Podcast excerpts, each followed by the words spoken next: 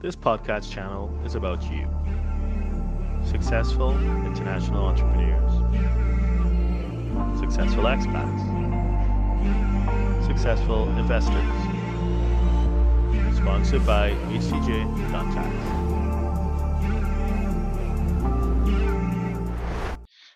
Okay, so good evening or good morning, depending on where you are.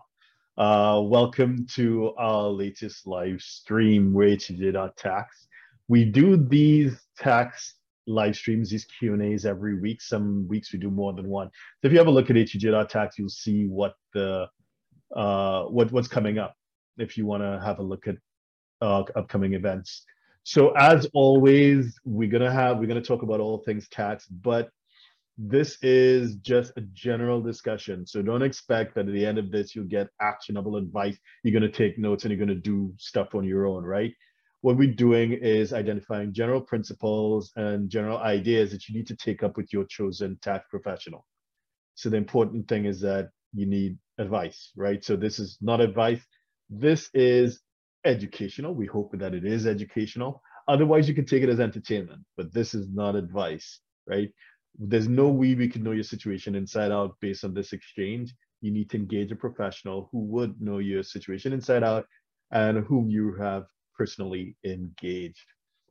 So for those that were asking, yes, this is being recorded as for those that are joining us on Zoom, you'd see that you're prompted to accept the fact that it is recorded and it will be available on several platforms afterwards.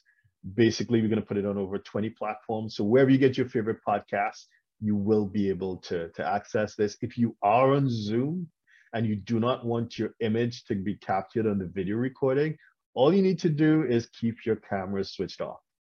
Otherwise, your handsome face would be shown on the recording and that should be okay. All right.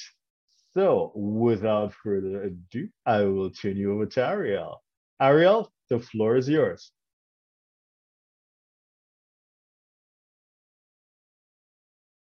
Ariel, you are on mute, so you need to unmute yourself. Oh, sorry, sorry. So, uh, thank you, Derren. Once again, thank you very much for this invitation. And uh, hello, everybody, thank you for joining us today. Uh, I will. I'm Ariel Katz from Amos Katz and Co, a firm uh, with offices in uh, Jerusalem and Tel Aviv. I will share my presentation, and we'll have time at the end for uh, questions that you can write down in the chat and, and we'll get to that. It's of the questions. Um, can you see my uh, presentation now? Yeah? All right. So my name is Ariel Katz. I'm an accountant and also a, a lawyer. I work at Amos Katz & Co. As said, we have offices in Jerusalem and as you can see from my view, I'm speaking to you right now from Tel Aviv. Uh, our office was established in uh, 1997. Uh, we rank among the 40 largest accounting firms in Israel, which means that in one hand, we are not small, meaning that we are one-stop shop for everything you need in Israel for accounting, taxation, audits but we're not too big, meaning that our clients are not get lost here. Um, so I said I'm an accountant a tax lawyer. I'm teaching for over 10 years in the Hebrew University and also in the IDC. And I have a gold medal from the IDC uh, and I that was quite well. So uh, after this brief, I want to speak of uh, some interesting uh, information regarding US and Israeli taxation uh, and to points with US and Israel uh, uh, combining the US and Israeli tax system get interesting. So the first thing I want to discuss, which I assume that many of you are already aware of, is the benefits for first-time Israeli tax resident and returning resident. Um, First-time Israeli tax residents in Israel usually call them Olim Chadashim, Ole Chadash, are exempt for 10 years from tax and reporting on their non-Israeli uh, source income, and also uh, veteran uh, returning residents, meaning Israeli that for outside of Israel for at least 10 years, are also exempt for 10 years. If you are outside of Israel for six years uh, or more, but not 10 years, you will be exempt for uh, five years. Uh, please keep in mind that you're only exempt on non-Israeli source income. I have many clients that uh, thought at the beginning that if they receive a salary from a US company, for example, uh, this is exempt because they thought, okay, a US company is paying me, so this is not an Israeli income, which is not correct. A salary uh, is regarded an Israeli income if you're working from Israel and it doesn't matter if the uh, employer is Israeli or from other place in the world, like the United States. If you're working from Israel, it is, it is an Israeli source income and you have to report and pay tax on that. Uh, however, if you are the owner of this company and you will receive a dividend from this company, a dividend from a US company is regarded as a US income, meaning that you will not pay tax on that if you are at the 10 years of exemption. Please also be aware that if you're uh, uh, coming to Israel, you are allowed to, to have an adoption or accommodation year, meaning that you can have a one the first year without deciding whether you can back or not come back to Israel. Uh, and this is good for people that came to Israel or coming to Israel, but are not sure if they're going to live all their lives here or come back after a few months. Uh, one of the most important tax planning for this kind of people is the end of period tax planning.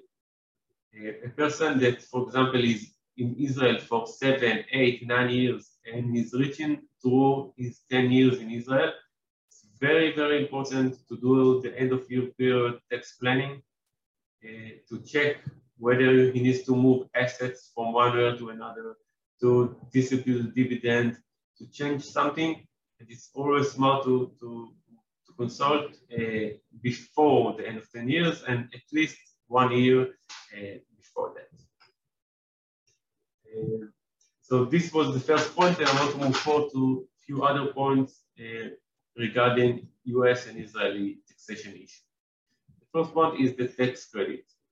As you, uh, uh, assume, already aware, if you have an income from the US and the US took the tax out of it, Israel uh, uh, will not double tax you. However, if the Israeli tax rate is higher from the US tax uh, rate, you will pay only the difference.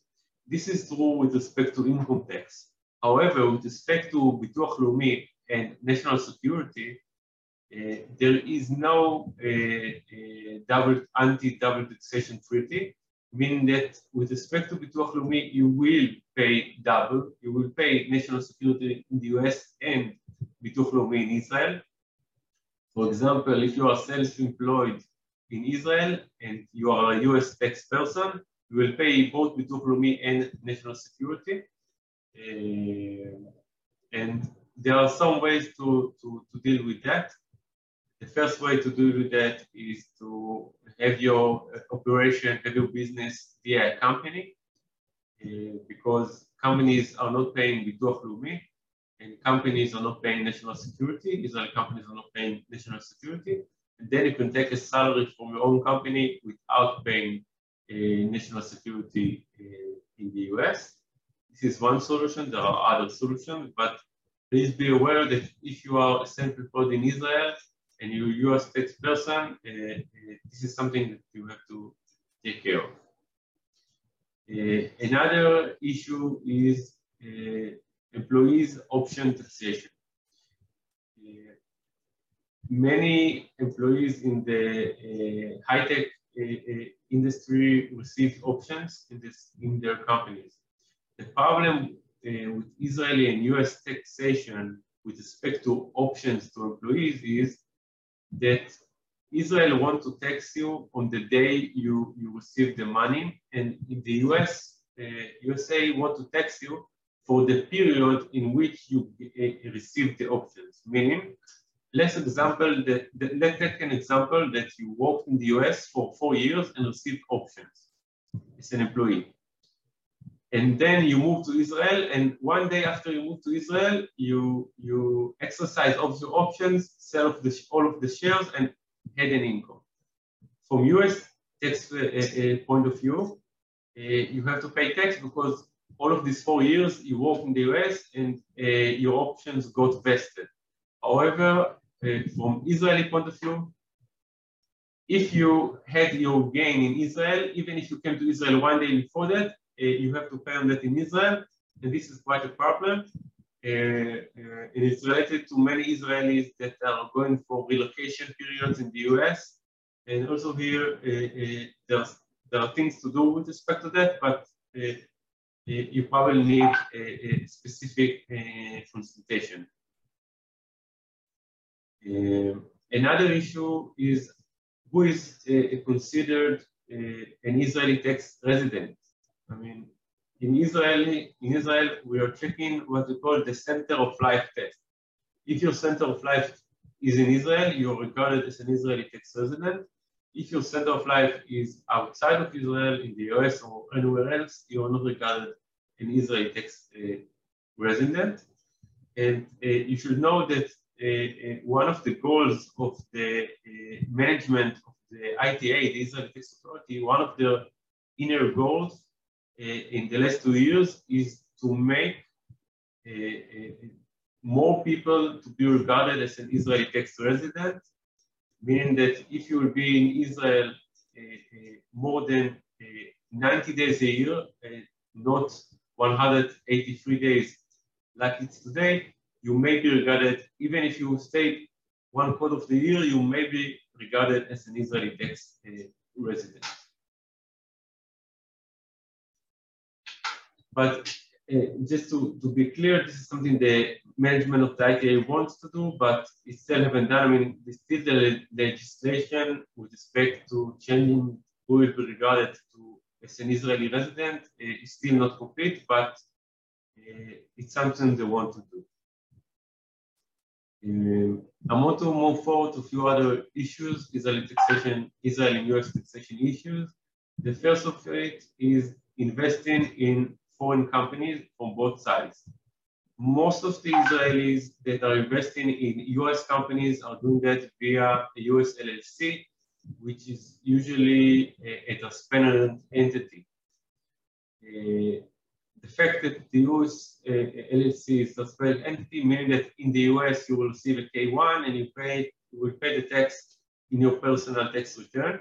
In Israel, uh, basically this company is not regarded a transparent company. However, the ITA published a circular telling that you can elect this US LLC will be regarded uh, uh, quite the same as a transparent entity in Israel.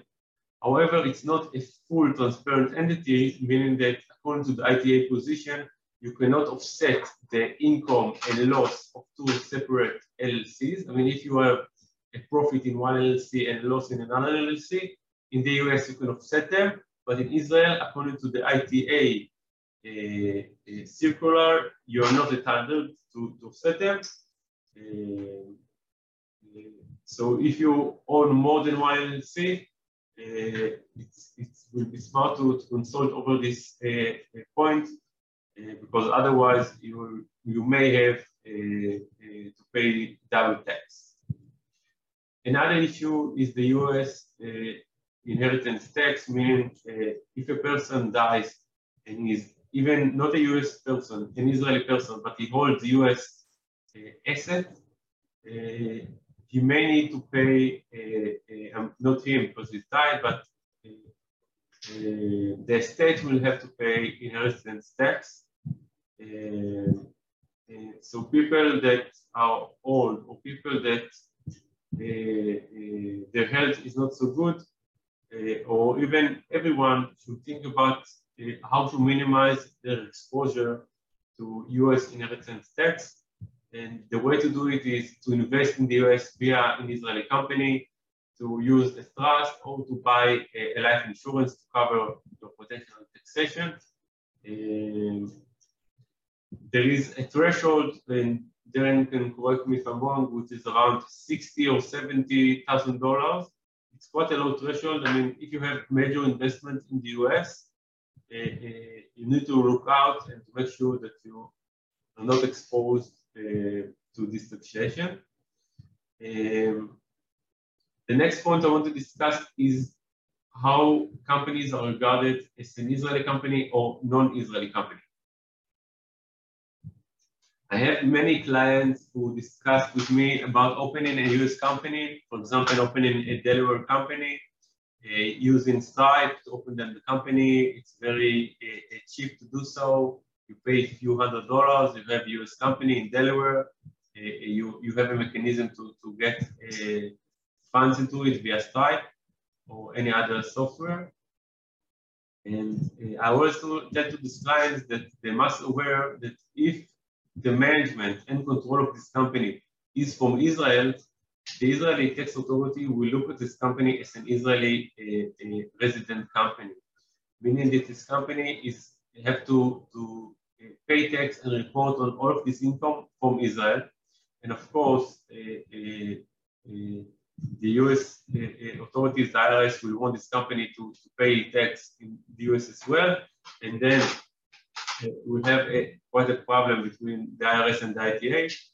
Uh, um, so usually for Israeli tax resident, uh, uh, they have to be aware that if they open a, company from outside of Israel, it will be better to put them someone to be as a manager or have some shareholders in non-Israeli to minimize this exposure or to have at least a, a, a, some kind of mechanism of having one Israeli company and one US company and have one to pay uh, the other one according to uh, transfer pricing methods in, in, order to make sure they don't have a, a big tax exposure, not in the US and not in Israel. So basically discuss the problem uh, uh, uh, of the LLC that one that if you have an income in one LLC, you have and you have a loss in another LLC, you cannot offset with them one from another. There is a new a new approach over the last let's say six months by the ITA. They, pub they published some kind of a new circular for comments and they may change the uh, uh, old approach that you cannot offset one LLC with another, but since it's still something quite in the gray zone, uh, we don't have a, a, a, full and final answer because even the ITA are not sure what will be their final DI about this issue. The, the next and probably the last thing I want to discuss here is uh, US tax persons uh, uh, that are having Israeli exempt income. For example, if you're a US tax person and you're selling your only apartment in Israel, you will probably be exempt in Israel. However, you may have to pay tax in the US. And another example, if you have a quite minor uh, income for a renting, rental income below around 5,000 shekels a month. It will usually be exempt in Israel, but again, you have to report and pay tax in the US. And here I want to tell you everyone that uh, if you are a US tax person, you have, always have to consult with two people, your US uh, uh, consultant and Israeli consultant, and maybe have them both uh, speak together to make sure that nothing is missed out and that your tax planning is taking into account both your Israeli income and your US uh, income from both Israeli tax perspective and US tax perspective. Uh, so thank you everyone. Uh, it was a pleasure and thank you uh, Derren once again and back to you. Okay, th thanks for that comprehensive overview. Now, I don't know if you're aware, but when you were talking, the the slideshow that you put up, it wasn't moving. So it all it stayed on one slide. Uh, I don't know whether that was intentional or not, but anyway. Yeah, uh, in my computer it moved, but I was aware uh, that you were not the slides. I'm not sure. Uh, it's okay. It's okay. I, I, think you you're pretty explicit in uh, covering what what are key points that people need to kind of keep in mind. I've, I've I for those who want to ask questions, you can type them in the box below, and and we'll have a look at them and we reply we'll reply to them or discuss them in the order in which they receive. But I have some questions before we get to. So I claim my rights as the as the host to ask some questions uh, before everyone else. So this the idea of someone being based in Israel and forming a company, uh, an LLC, particularly in the U.S. Uh, you so you, you did touch on that in a lot of detail. I know that there are websites that that target people in Israel and in Europe, and they kind of give the impression that hey, you form, you stay where you are, you form an LLC in Delaware, and whatever that LLC does is going to be free of tax wherever you are. But I think you've made that clear that you need basically economic substance. You need boots on the ground, someone running it for you in the U.S. Otherwise, it'll be taxable back back in Israel. Uh, so I, I, that that point was well made, and I think that's important that people hear. So here's my question coming out of that: does the ITA check for substance? If so, how do they normally make that inquiry? Okay, so usually when you file your Israeli tax return, there is what we call in 150 form, 150 form, and you have to report in this form all your non-Israeli uh, held companies. And there are uh, quite a lot of questions in this form. For example, do you have a non-Israeli managers? How many of the of the shareholders in percentage are from Israel? What is the company is doing? What is the taxation rate outside of Israel? Is it an active or passive company? Uh, uh, where is the management? And, and many, many questions.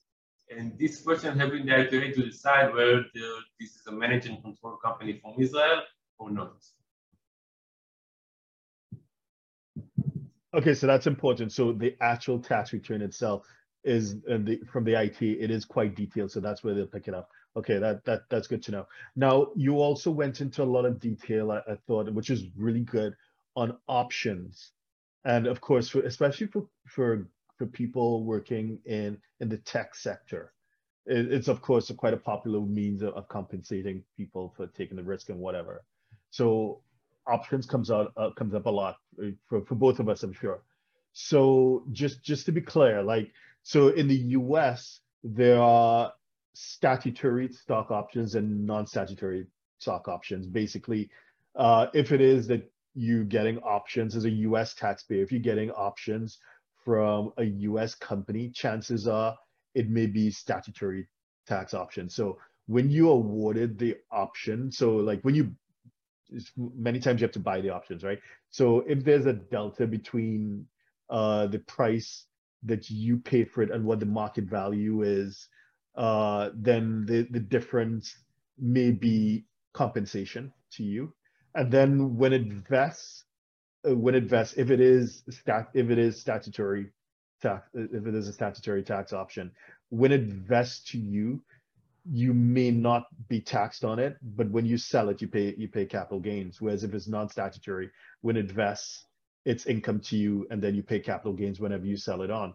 And the for non-statutory options, the ones that come from non-American companies, the IRS likes it when you pay that tax upfront. You determine a value and you pay the tax upfront when you are awarded options. But Israel sounds as if it treats it quite differently. So is there a difference between options that are awarded by an Israeli company versus options that are awarded from a non-Israeli company? And, and what, and could you just go over when exactly is it taxable? When you get the option, if there's a delta, or when it vests, or when you sell, or all three? Okay, so uh, there's a difference if you receive the option in Israeli and non-Israeli company if you receive it in Israeli company, uh, usually most of the Israeli companies are checking the 102 section, meaning that uh, there is a capital gain and only when you sell the share, mm-hmm. I mean, only when you sell it. So you can uh, have invested, you can uh, keep it uh, for many, many years, but you pay only when you sell it.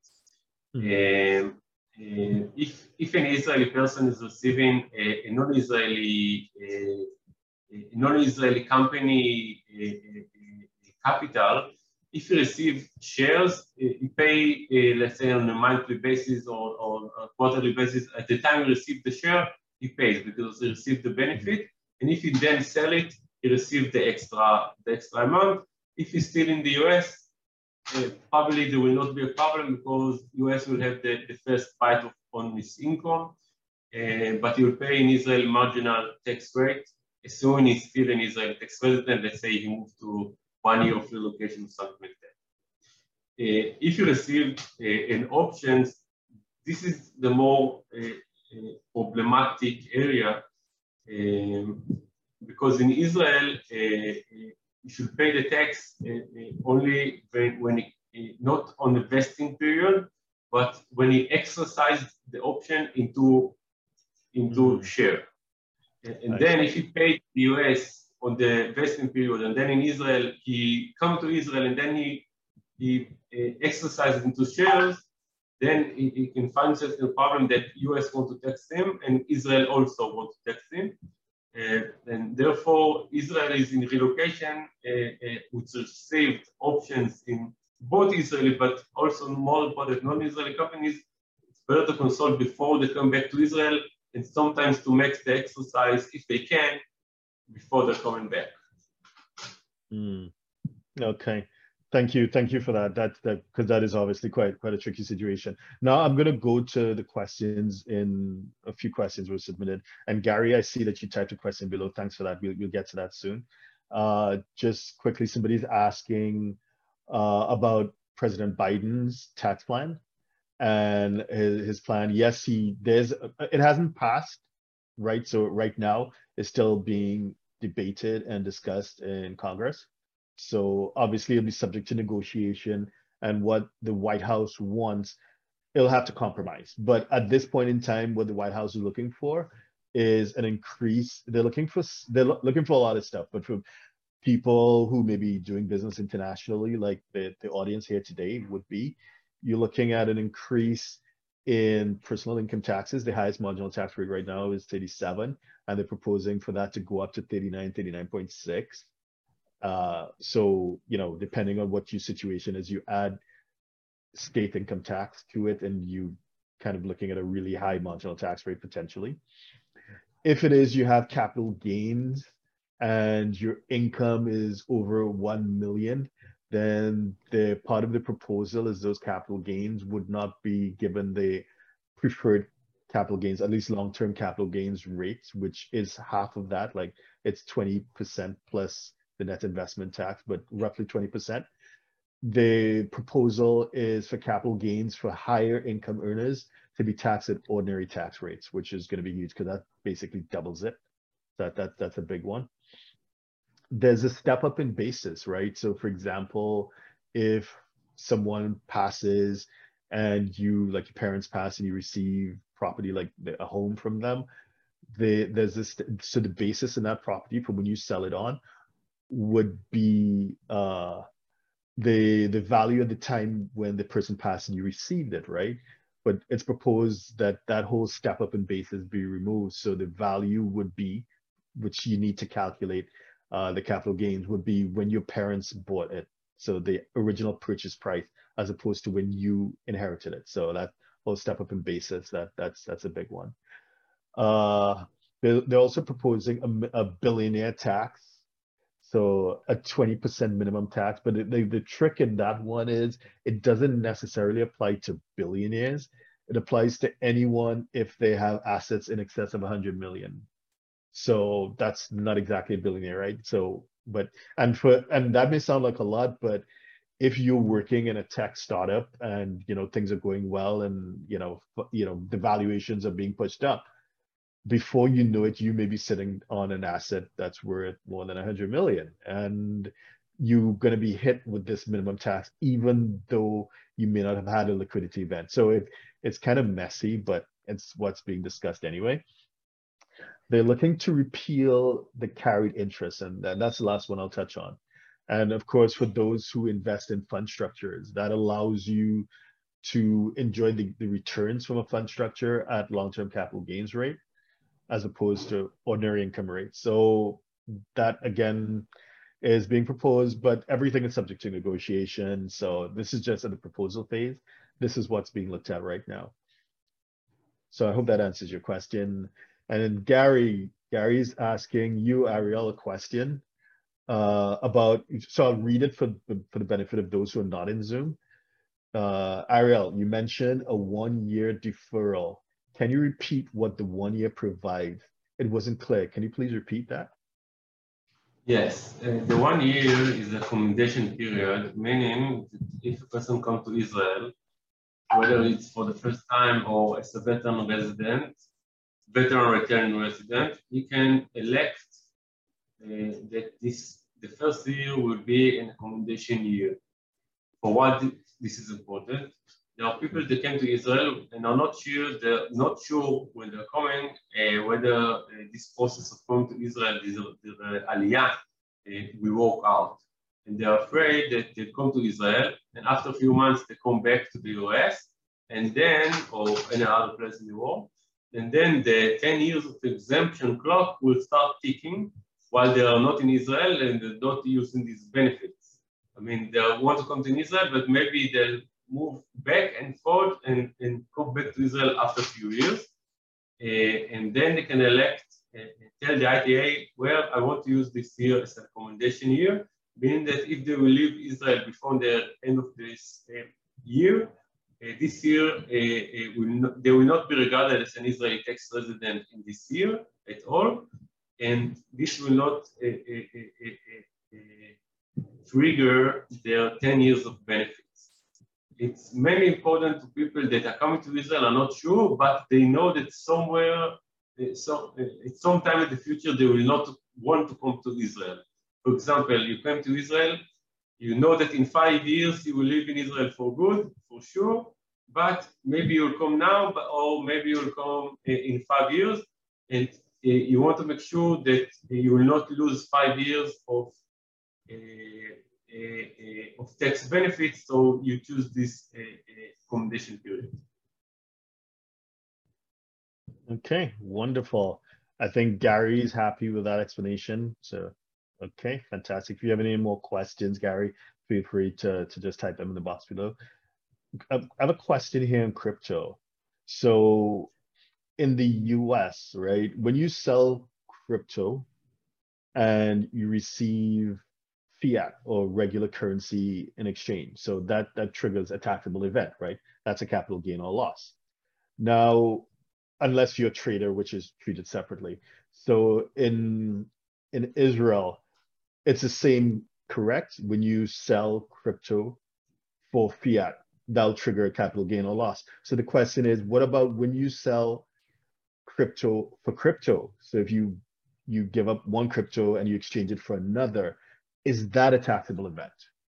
Yes. In, in Israel, every transaction with okay. a crypto is a tax event. I mean, if you buy Bitcoin, change it to Ethereum, change it back to Bitcoin, change it back to USD, mm-hmm. every transaction is a tax event in Israel. Uh, also, most of Israeli will pay a capital gains tax, meaning 25%, same as uh, shares if you're not uh, trading with crypto or have a business of crypto. Uh, but every transaction, uh, even moving from one cryptocurrency to another, you will have a tax event. Okay, gotcha. Now, in terms of the so taxable event being the, the difference between the purchase price and the selling price. So, and the follow-up question from that. So, the in the U.S., you have the, the, the purchase price, but you're also allowed to increase that basis in the in the coin or or the NFT, whatever it may be, with it if you had to pay any fees or any sort of commissions or royalties. Is are you allowed to increase basis with other cost items uh, with the Israel tax system? Yeah, basically all your cost related expenses are are getting into your cost basis. I mean, of course, the, the pay for it, but also mm-hmm. if you have fees, if you have a, a, lawyer here, if you have anything that you have to pay which is related to this will be added to your cost. Mm, okay, that, that's helpful to know. Uh, another question for someone who's self-employed, someone is self-employed and they receive uh, crypto as compensation for whatever service they, they have rendered. Now, when they if, if they were paid in regular fiat, you mentioned that obviously self-employment taxes would apply. I think you mentioned that in your presentation. Would the same apply if they were paid in crypto, that it would trigger uh, the normal social charges and that would that would apply if you were being paid in fiat? So if you are self-employed and receive your income in crypto, first of all, it's like receiving any other income. You have to pay a tax on that as any other income that you have. Mm-hmm. Uh, and then when you sell it to fiat or, or, or, any other currency, you will have a capital gain. I mean, the 1st mm-hmm. action of receiving the crypto, you check the value, and this is your regular income. You'll pay income tax in Israel, you pay Bituach Leumi. If you're a tax person, you will pay also your uh, national security on that. Mm-hmm. The next transaction would be capital gain. Gotcha. Perfect. Understood. So basically the same as in the US. We have a question from Avery down below. Uh, I'll read it for, ben- for the benefit again of those who are not on Zoom. Any type of capital gains are not taxable in Israel during the first 10 years. So is he's he's seeking he or she is seeking confirmation that capital gains are not taxable in Israel during the first 10 years. Question mark? Is that true?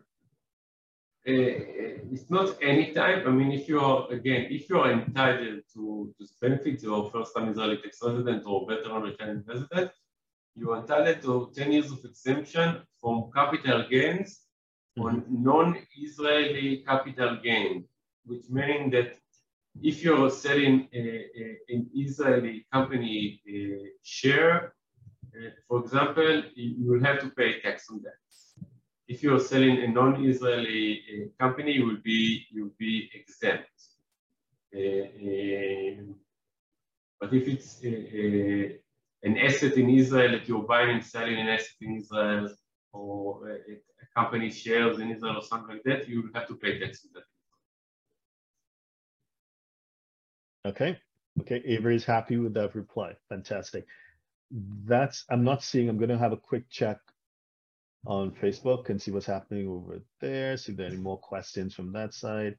No, there are not. So, uh, guys, any more questions? All right, so short and sweet. We're glad that we're able to answer all your questions here today. We'll not answer, answer, but we have hopefully given you the key concepts that you need to take away and discuss with whoever your preferred advisor would be. Ariel, thank you for your time once again. Deeply appreciate it. And just for just you know to drive that message home, how can people reach you if they want to reach you? Remember, some people cannot see the the screen and the slides that you had. So, do you want to give a shout out to your email address, your website, your phone number? Yeah, I will put my website in the chat, and, okay. you can also Google Amos Katz and Co. Hebrew mm. or English and you'll find out.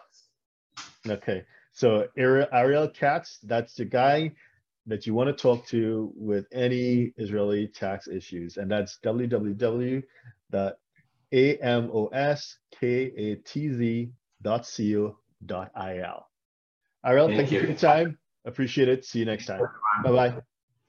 Bye bye. So, if you're a six, seven, or eight figure investor, entrepreneur, or business owner who needs a tailor made solution from a qualified team of professionals, we can help you achieve the international lifestyle, the freedom, and even the tax savings you're looking for. Visit us at htj.tax and live that international life. Please subscribe, like, share, and comment below. Email us at help at htj.tax to engage us, to advise on international tax or business matters.